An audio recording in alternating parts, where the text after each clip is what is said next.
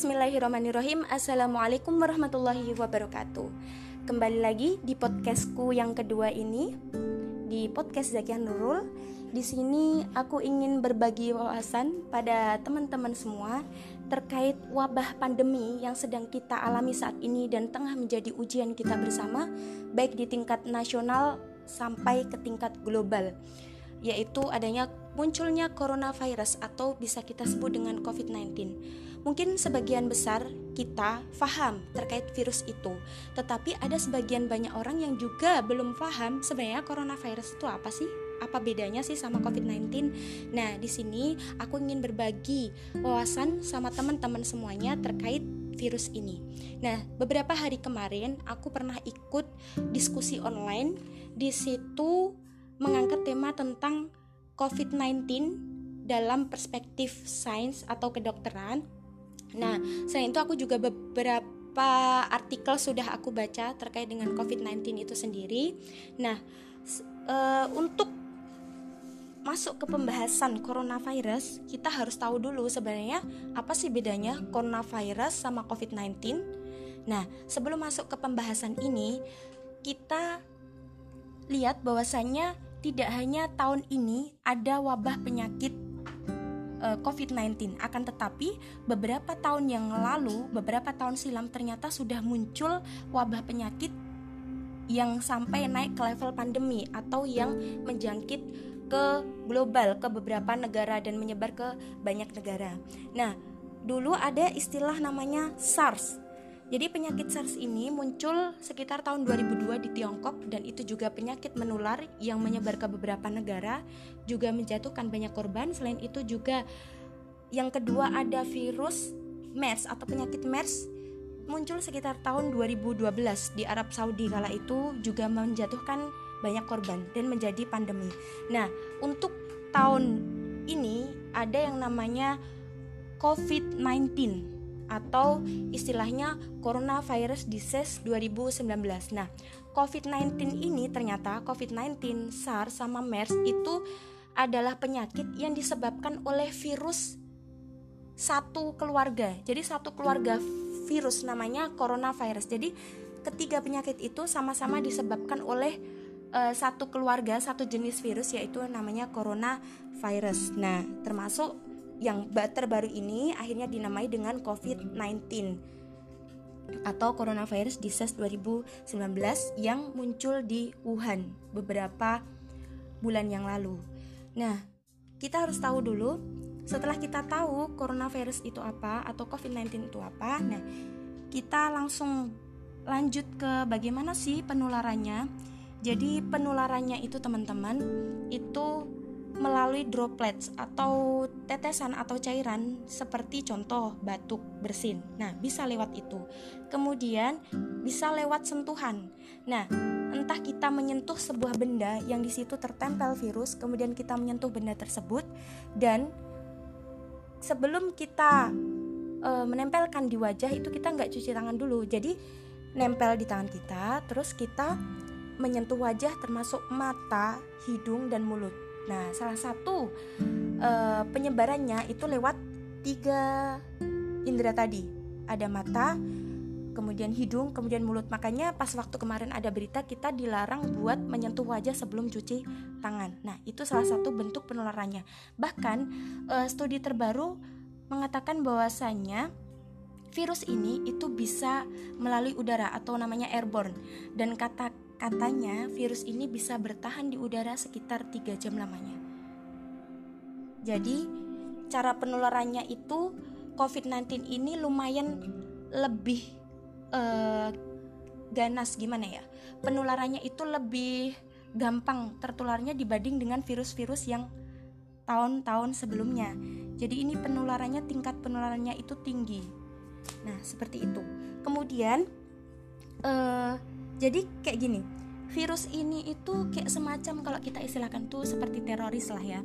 Jadi teroris merakit bom kemudian meledakannya. Jadi ketika virus COVID-19 ini masuk ke dalam tubuh, misal nih kita nyentuh benda, ternyata benda itu tertempel virus corona, kemudian kita nggak cuci tangan terus nempelin ke wajah kita, entah ke mulut, entah garuk-garuk hidung kah, entah ke mulut atau ngucek-ngucek mata. Nah, virus nanti kemudian akan masuk ke dalam tubuh kita dan dia itu memang menyerangnya di sistem pernafasan. Jadi, virus ini langsung masuk ke dalam tubuh kita, terutama di bagian bawah paru-paru, kemudian menginfeksi, menempel di sana, menginfeksi, kemudian bermutasi di sana, memperbanyak diri di sana.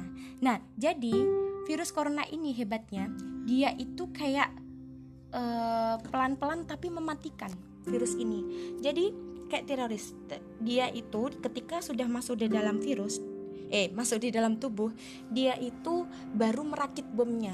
Nah, ketika hari ke-7 barulah dia meledakkan bomnya. Nah, pada saat itu, kenapa hari ke-7, kenapa hari ke-14 dan seterusnya, itu karena pada waktu itu sistem imun kita itu muncul. Nah, tergantung nih, ketika virus itu masuk dan kemudian meledakkan bomnya di dalam tubuh pas hari ke-7. Nah, sistem imun kita pada saat itu sedang baik atau enggak. Ketika sistem imun atau sistem kekebalan tubuh kita sedang baik, maka insya Allah sistem imun ini akan bisa menyerang coronavirus ini tadi. Jadi ketika masuk itu tidak langsung gejalanya baru tampak ketika hari ke-7, ke-14 dan seterusnya. Termasuk gejala demamnya dan lain sebagainya itu baru muncul setelah itu. Nah, jadi sungguh luar biasanya Allah ya, telah menciptakan kita, tapi juga telah menyediakan kita sistem imun yang menjaga kita tanpa kita minta sebelumnya. Kita nggak harus minta dulu, sistem imun lu on dulu deh, nanti kalau ada virus jangan lupa ya tugasmu kayak gitu. Enggak, jadi Allah itu sudah menyiapkan sistem imun dan itu hadiah terindah juga pada waktu seperti ini. Ternyata kita juga punya sistem kekebalan tubuh yang bakal menjaga kita dari masuknya virus-virus yang membahayakan tubuh kita. Nah, seperti itu. Jadi kayak macam virus corona, sebenarnya coronavirus ini itu, penyakit ini itu self-limiting disease. Dia itu bisa sembuh sendiri asalkan sistem imun kita itu bagus. Ketika sistem imun bagus, walaupun coronavirus itu masuk ke dalam tubuh kita, kemudian dia ledakan, sistem imun kita bagus, maka dia bisa ngelawan virus corona itu dan bisa mematikan virus corona itu dengan sendirinya. Tetapi ketika memang pas sistem imun kita dalam keadaan capek, dalam keadaan stres, kemudian sistem imun kita bisa turun dan pada saat itu terkena coronavirus atau COVID-19 ini, nah dia bakal yang menang itu bakal COVID-19-nya. Jadi muncul gejala yang namanya ada demam dan lain sebagainya. Nah, untuk gejalanya itu yang pertama nih, jadi pas kita terinfeksi itu gejala kan baru muncul 7 hari kemudian. Nah, gejalanya itu biasanya demam. Demamnya itu lebih dari 38 derajat Celcius. Kemudian setelah itu batuk, pilek, kemudian dibarengi dengan sesak nafas. Karena memang virus ini itu menyerangnya dalam sistem pernafasan. Jadi sesak nafas yang berlebihan, kemudian letih, lunglai, lesu, capek. Nah, itu salah satu gejala dari ketika kita terinfeksi oleh COVID-19 itu sendiri. Jadi ketika kita ngerasa badan kita gak enak, kayak sakit semua, terus kita batuk, bersin, kemudian sakit tenggorokan, sesak nafas dan demam, mungkin langsung saja kita harus ke rumah sakit terdekat buat ngecek kita sakit apa. Lebih baik seperti itu. Nah, walaupun memang coronavirus ini, virus corona ini adalah bisa sembuh sendiri asal imun kita baik, tapi bukan berarti kita menyepelekan virus ini. Sebenarnya kita nggak boleh panik dengan virus ini. Tetapi kewaspadaan juga harus dilonggarkan. Jadi harus benar-benar menjaga sistem imun kita agar tetap stay on, bagus. Jadi ketika virus masuk kita bisa melawan, sistem imun kita bisa melawan seperti itu. Jadi yang terpenting menjaga kesehatan tubuh kita. Nah, seperti itu. Jadi gak ada alasan deh buat panik ya teman-teman terkait virus corona. Nah, ini juga salah satu termasuk dari dampak media yang begitu luar biasanya kan. Media memberitakan tentang kasus yang meninggal, kasus yang positif, kasus yang terkonfirmasi, pasiennya, keadaan pasiennya dan lain sebagainya. Itu membuat orang itu khawatir, cemas, itu sudah wajar. Nah, akan tetapi ketika cemas berlebihan itu bisa muncul bahkan malah mengundang penyakit. Ketika cemas kita berlebihan terkait penyakit itu, kemudian sistem imun kita turun, maka kita bakal mudah terjangkit virus ini. Maka kita gak boleh panik, tetap stay kalem, tapi tetap juga harus waspada terkait dengan virus ini. Nah, jadi seperti itu. Harus waspada, kalau bisa kita harus cuci tangan sebelum menyentuh apapun, kemudian setelah menyentuh apapun juga kita cuci tangan biar bersih, dan cuci tangannya sesuai dengan yang diajarkan oleh pihak kesehatan ya, cuci tangan yang benar itu seperti apa dan sebagainya. Kemudian cuci tangan harus pakai sabun atau hand sanitizer, tapi kalau di rumah, sedang di rumah, mending pakai sabun aja karena lebih efektif, karena dia kan pakai air yang mengalir, jadi virusnya itu bisa terbuang seluruhnya seperti itu. Beda kalau dengan hand sanitizer itu, kalau kalian pergi-pergi aja bolehlah, karena nggak ada air, nggak ada sabun, karena susah juga cari kan, jadi ya pakai hand sanitizer, tapi lebih dimaksimalkan pakai sabun dengan air yang mengalir seperti itu. Jadi kita nggak boleh panik, harus tetap waspada seperti itu.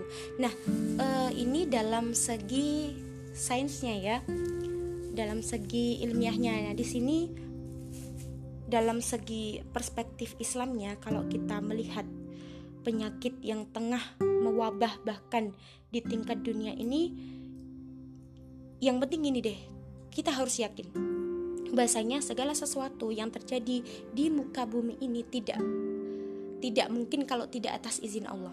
Dan setiap ujian, setiap musibah itu pasti ada hikmah yang bisa kita ambil di sini untuk menjadi pembelajaran kita saat ini. Dan sebenarnya dengan adanya wabah COVID-19 ini juga banyak manfaatnya. Manfaatnya banyak, selain apa itu? Manfaatnya kita bisa keep time, bisa quality time bersama keluarga di rumah, karena kita harus stay at home aja ya, gak boleh bepergian kecuali dalam keadaan darurat banget. Nah gitu, kita bisa memaksimalkan komunikasi positif kita dengan sesama keluarga, bisa berkumpul bareng. Kemudian juga kita, selain itu manfaatnya, kita diingatkan loh, kita harus jaga kebersihan loh. Dan ternyata memang Islam itu mengajarkan kebersihan, bahkan jauh sebelumnya itu Islam udah ngajarin kebersihan. Nah dengan ini tambah dikuatkan lagi, oh berarti seorang muslim harus mencerminkan ya itu tadi, bersih, hidup sehat. Nah seperti itu. Nah itu dari manfaatnya. Nah selain itu gini, saya kemarin pernah denger ya, ada yang bilang gini, yang agak lucu juga sih, lu gak usah takut corona, takutnya itu sama Allah aja. Corona itu gak bakal mungkin nyerang orang-orang yang beriman. Corona itu gak bakal mungkin nyerang orang yang rajin berjamaah ke masjid. Corona itu gak bakal nyerang orang yang sering datang ke majelis ilmu. Nah ini nih, takut tapi pada salah tempat. Jadi bukan maksudnya kok kita, ya memang benar sih, kita memang harus takut sama Allah aja, gak boleh takut sama yang lain. Akan tetapi takut dalam perspektif ini itu juga salah, dalam artian ketika kita memang beriman kepada Allah, takut kepada Allah, nah Allah itu ngasih ujian itu bukan untuk kita berdiam diri, begegek gitu tok, rebahan tanpa ada usaha menjaga diri. Bukan, Allah itu bilang kalau kita diuji kita harus tawakal. Tawakal di sini itu apa? Usaha tapi dibarengi dengan doa. Jadi nggak perlu malah kita membuat majelis taklim pas waktu ini, membuat keramaian, mengumpulkan massa, kemudian tetap berjamaah dengan begitu banyaknya tanpa menghimbau, maksudnya tanpa mengacuhkan himbauan dari pemerintah untuk social distancing, dan kita kayak melanggar gitu. Nah tapi yang anehnya sekali, coba deh kita tanya sama mereka yang bilang seperti itu, apakah setiap malam rumah mereka itu dikunci? Pasti jawabannya ya pastilah, jawabannya ya nanti bakal dimaling orang harta kita kalau kita nggak ngunci pintu rumah, kalau kita nggak ngunci gitu kan. Nah itu sama aja, lo bedanya apa? Berarti dia takut sama maling kan, kalau malingnya itu ngerampok harta dia, makanya dia jaga-jaga ngunci semua pintu ketika sudah malam. Nah seperti itu.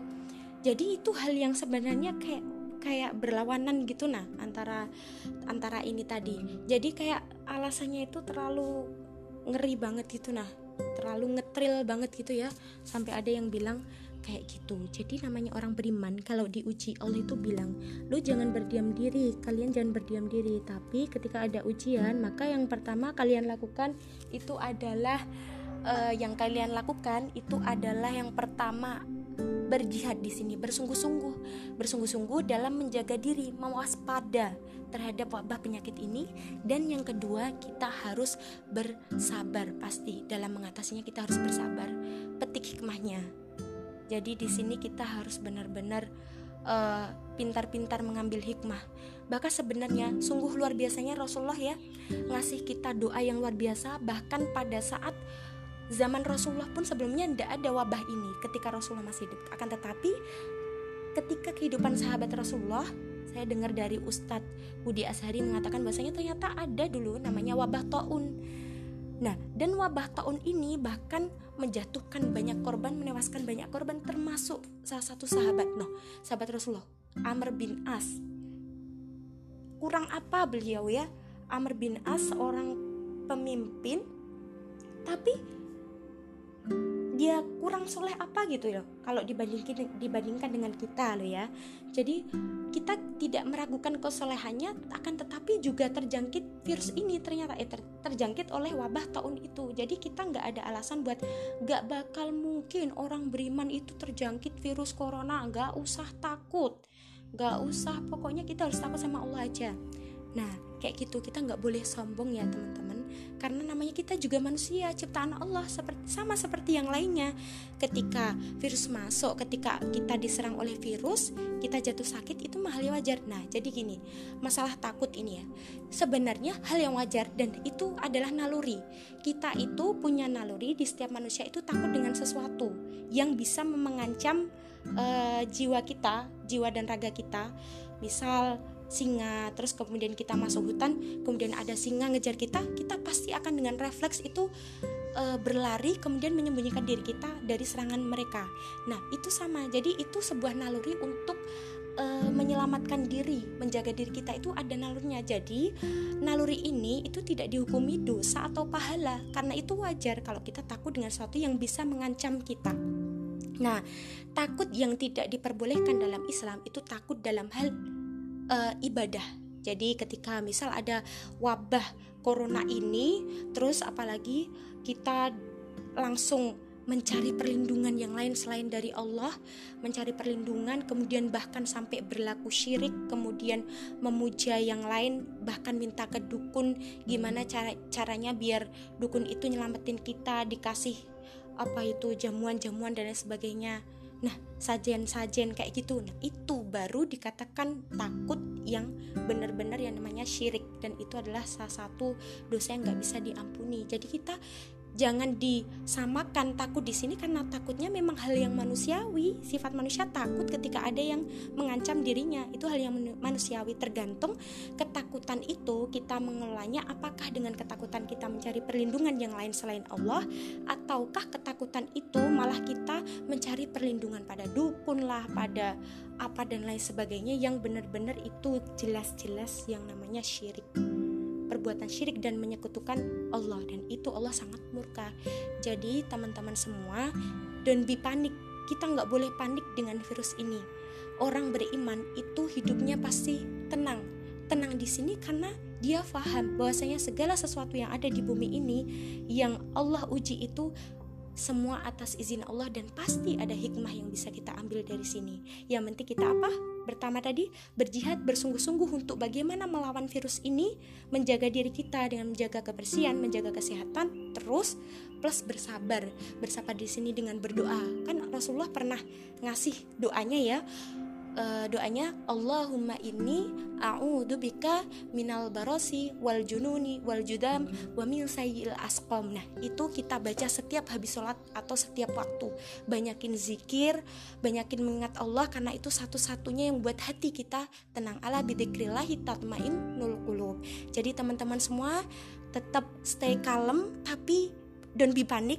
Jangan terlalu panik, tapi harus tetap waspada teman-teman. Jaga kesehatan, jaga kebersihan, dan jaga ibadahnya. Bagaimana ibadahnya itu biar tetap stay on ya. Oke, mungkin cukup itu saja dari aku.